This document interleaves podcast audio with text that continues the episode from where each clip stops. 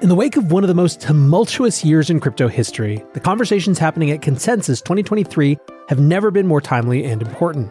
This April, Coindesk is bringing together all sides of the crypto, blockchain, and Web3 community to find solutions to crypto's thorniest challenges and finally deliver on the technology's transformative potential. Join developers, investors, founders, brands, policymakers, and more in Austin, Texas, April 26th to 28th for Consensus 2023. Listeners of The Breakdown can take 15% off registration with code BREAKDOWN. Register now at consensus.coindesk.com and join Coindesk at Consensus 2023.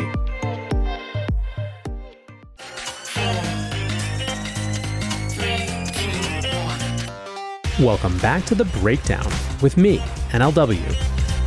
It's a daily podcast on macro, Bitcoin, and the big picture power shifts remaking our world.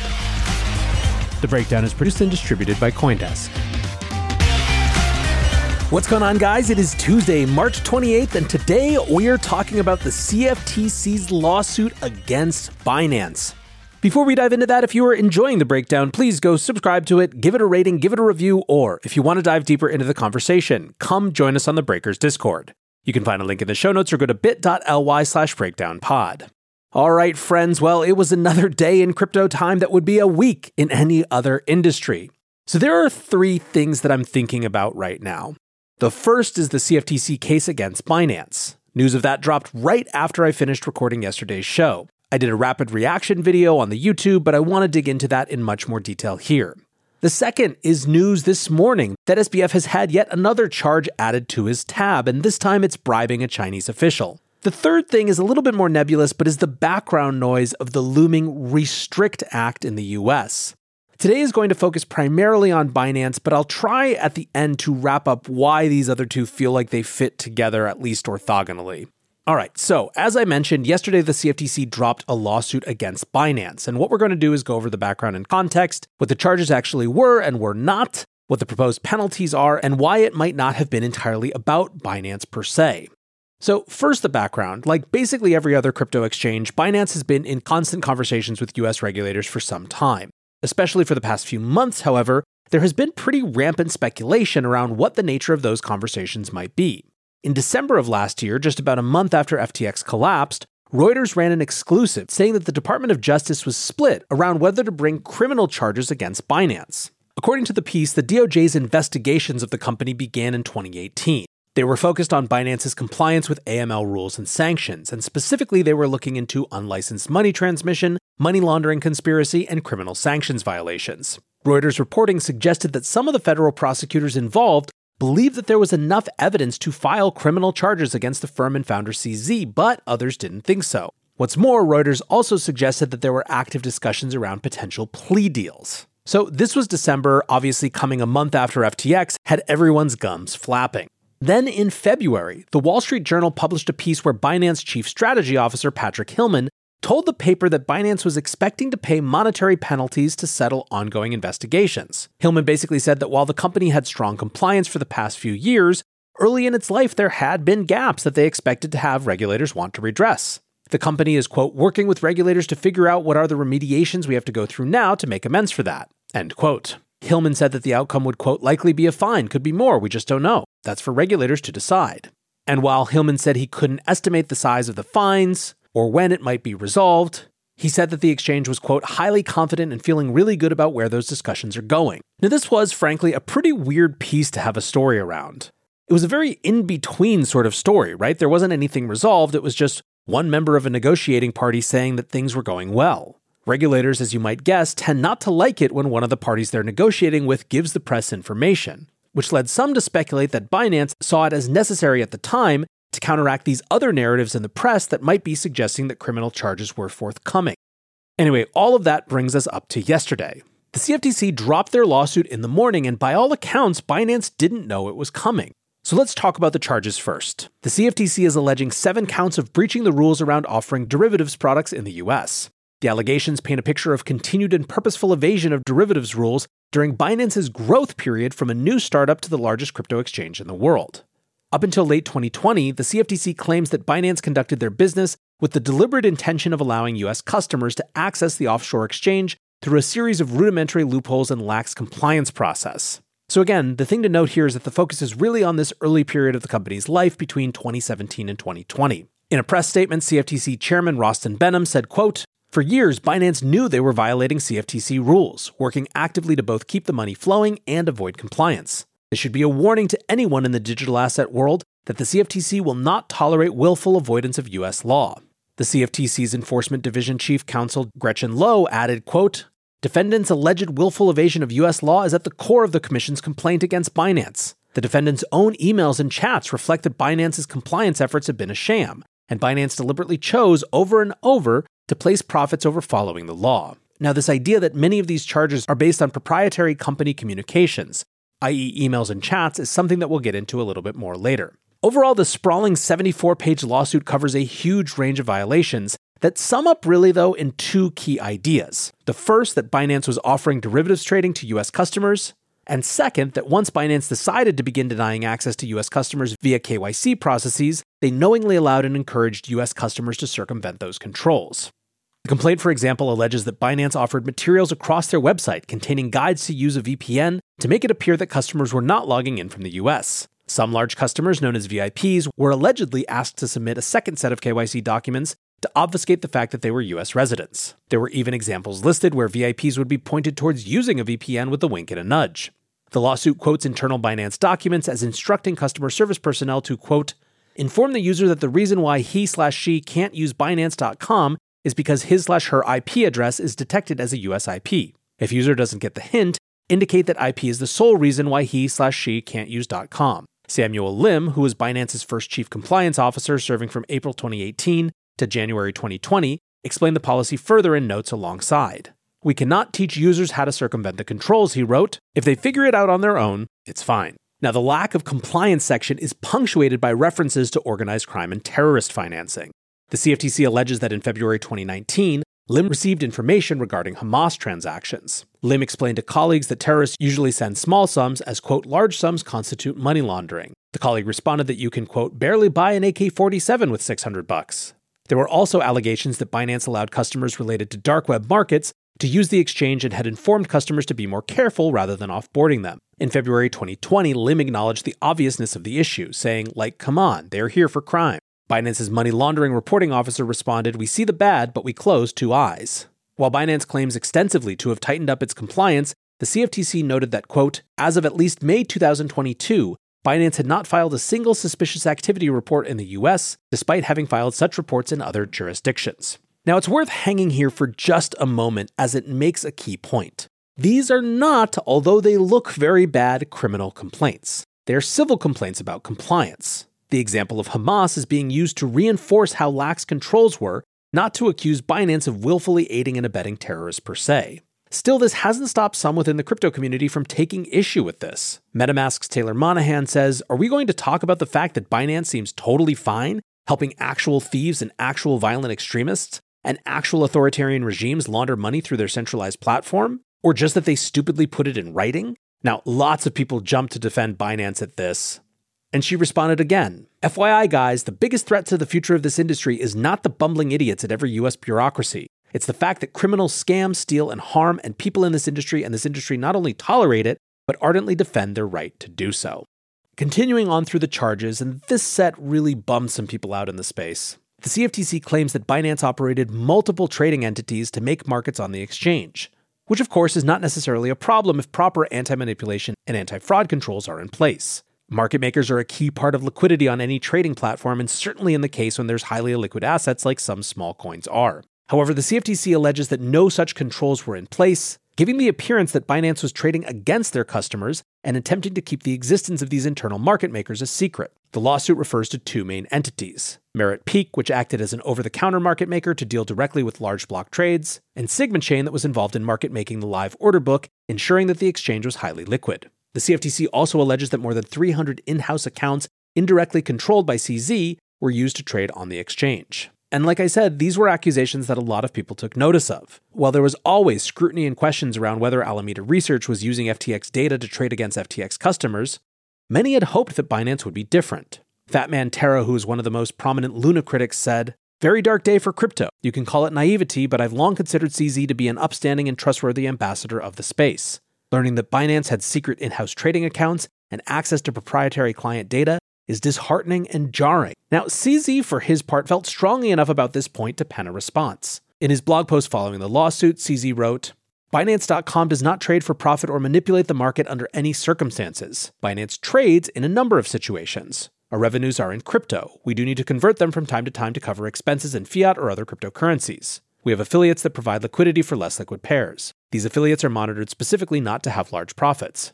Personally, I have two accounts on Binance. Personally, I have two accounts at Binance one for Binance Card, one for my crypto holdings. I eat our own dog food and store my crypto on Binance.com. I also need to convert crypto from time to time to pay for my personal expenses or for the card. Binance.com has a 90 day no trading rule for employees, meaning you are not allowed to sell a coin within 90 days of your most recent buy or vice versa. This is to prevent any employee from actively trading. We also prohibit our employees from trading in futures. Further, we have strict policies for anyone with access to private information, such as details of listings, launchpad, etc. They are not allowed to buy or sell those coins. I observe these policies myself strictly. So that's what CZ said, but still not everyone is reassured. Crypto trader Wolf writes So Binance is being sued by the CFTC for basically having a secret in house trading desk with 300 accounts. This states that Binance is basically trading against all of their users with their quant desk using private transactional data. It seems they also sold it to Merit Peak and Sigma Chain. TLDR, Binance has an insider trading desk with data to all of your stops and have been trading against you for years. All of the centralized exchanges are basically the same. You give up your custody and data to be traded against. There's so many people in this thread who are like, who cares? Every TradFi exchange does that. Duh, we all know they do this, and we all know that every centralized exchange in crypto does it too. But blockchain fixes this. Instead of just giving up, why don't you learn about DeFi? Decentralized exchanges put everyone on the same playing field. Honestly, if you don't want better for yourself or the industry, why are you even involved with cryptocurrency? Blockchain technology was created to build trustless systems and upgrade the current broken, corrupt, overpowered financial systems. Now, again, at this point, it might be relevant to talk about what's not included in these charges in more detail, which is accusations of criminality. That stands in stark contrast, for example, to allegations against SBF and Alameda, where customer funds were basically used as a source of infinite credit.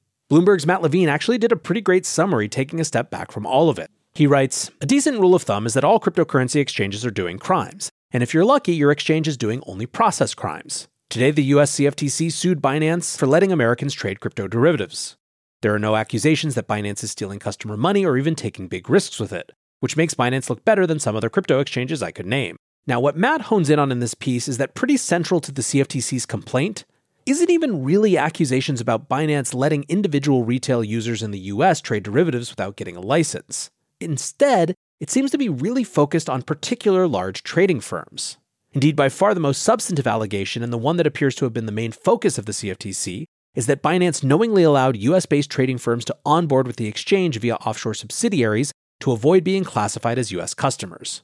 In 2020, a Chicago based trading firm was a top five client and made up 12% of the exchange's volume. When the firm was picked up in Binance's IP location checks, CZ allegedly directed an employee to, quote, Give them a heads up to ensure they don't connect from a US IP. Don't leave anything in writing. They have non US entities. Let's also make sure we don't hit the biggest market makers with that email first. Email referred to the notification that US customers would be off-boarded. Three trading firms are listed as case studies in the complaint, with each experiencing some form of switching to offshore KYC documents through an offshore entity.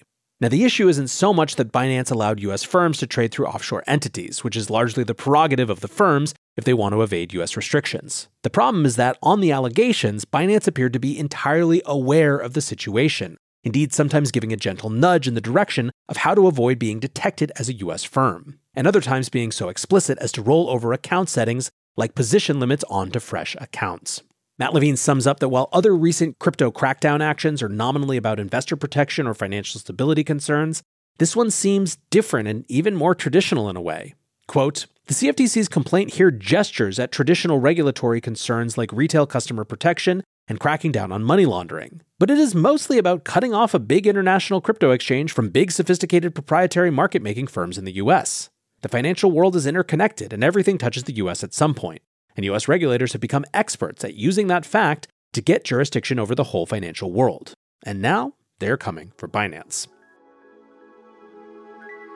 Join Coindesk's Consensus 2023, the most important conversation in crypto and Web3, happening April 26th through 28th in Austin, Texas. Consensus is the industry's only event bringing together all sides of crypto, Web3, and the metaverse. Immerse yourself in all that blockchain technology has to offer creators, builders, founders, brand leaders, entrepreneurs, and more. Use code BREAKDOWN to get 15% off your pass. Visit consensus.coindesk.com or check the link in the show notes. But this brings us to another big point of this conversation.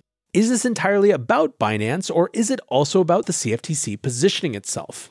One of the hugely notable things about the lawsuit was that it states extremely clearly a set of assets that the CFTC considers to be commodities, including most notably ETH. Remember, the New York Attorney General just made an argument that ETH is a security in its lawsuit against KuCoin. And so many are seeing the CFTC arguing that it's a commodity as a silver lining or a bright side. Still, others noted that it doesn't really create precedent, it just articulates the lines of the turf war. Coinbase Chief Legal Officer Paul Grewal says a security can apparently also be a commodity except when it's not, and it depends on which regulator you ask and when. If you're confused, you're not alone. Is this really the best American law has to offer? Lawyer Hailey Lennon writes There is a lot to be said about today's news, but the battle between the SEC and the CFTC about whether tokens are securities or commodities is going to get interesting. Another crypto lawyer, Jason Gottlieb, quote tweeted that and said, They're Heisenberg's tokens. While they're in the box unobserved, they exist in a superimposed state, everything all at once securities, commodities, money. Once taken out of the box by a regulator, they're whatever that regulator regulates. Still, there is a lot of sentiment in crypto land that the timing of this suit was driven by the SEC's ratcheting up enforcement actions and the CFTC not wanting to be seen as the junior partner as it tries to position itself in the regulatory pecking order when it comes to crypto and digital assets. In other words, assume Congress over the next few years gets its crap together and figures out regulations for the digital asset space. One of the things to be determined is going to be which agencies have authority over what.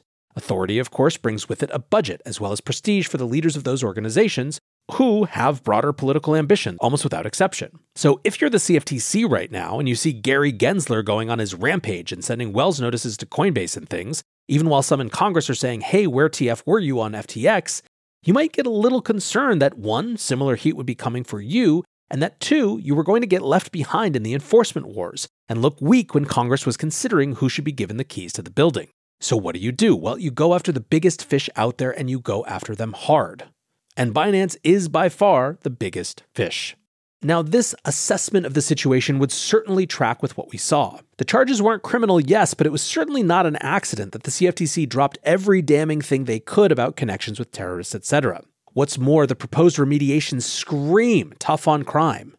In many ways, this would be a death sentence for Binance along the lines of the agreement that FTX execs who were facing criminal charges struck with regulators. The CFTC is asking for a total ban on Binance being involved with derivatives and spot crypto market activity in the US, as well as a ban on seeking registration in the future. They're also requesting, quote, full restitution by making whole each and every customer or investor whose funds were received or utilized by them, which could literally mean reimbursing every single US trader. They're also looking for full disgorgement of profits, salaries, so basically every cent that Binance made.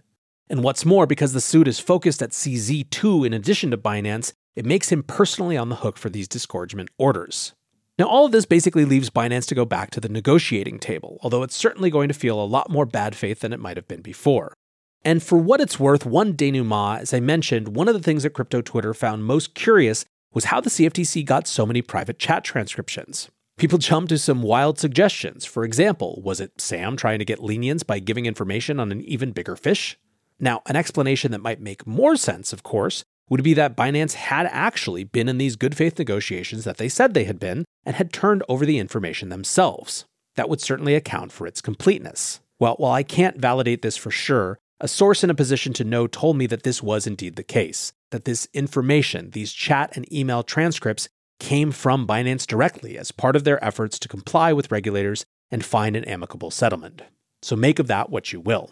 All right. Well, at this point, we are way too deep to get into the new SAM accusations and the Restrict Act thing. But the preview of it is a real examination of the US's super popular anti China stance. Basically, you had Sam stirring up anti China feelings among US regulators when it comes to Binance because CZ was born in China and started the company there, before, of course, racing to get out when China banned exchanges in 2017. But then at the same time, you have Sam allegedly paying Chinese officials a $40 million bribe to unlock Alameda trading accounts. And I think it matters to examine the politics underlying all that because we're also right now being confronted with legislation in the Restrict Act that, while nominally focused on a TikTok ban, would actually give the US government the power to ban anything that they didn't like on the internet in the name of national security. It's popular right now because screw China is just about the most bipartisan position you can have in America, but it's probably something we should examine in more detail. So I'll be looking forward to doing that in the days to come, but for now, I appreciate you listening. I hope you have a better sense of what's going on with Binance and the CFTC. Until tomorrow, be safe and take care of each other. Peace.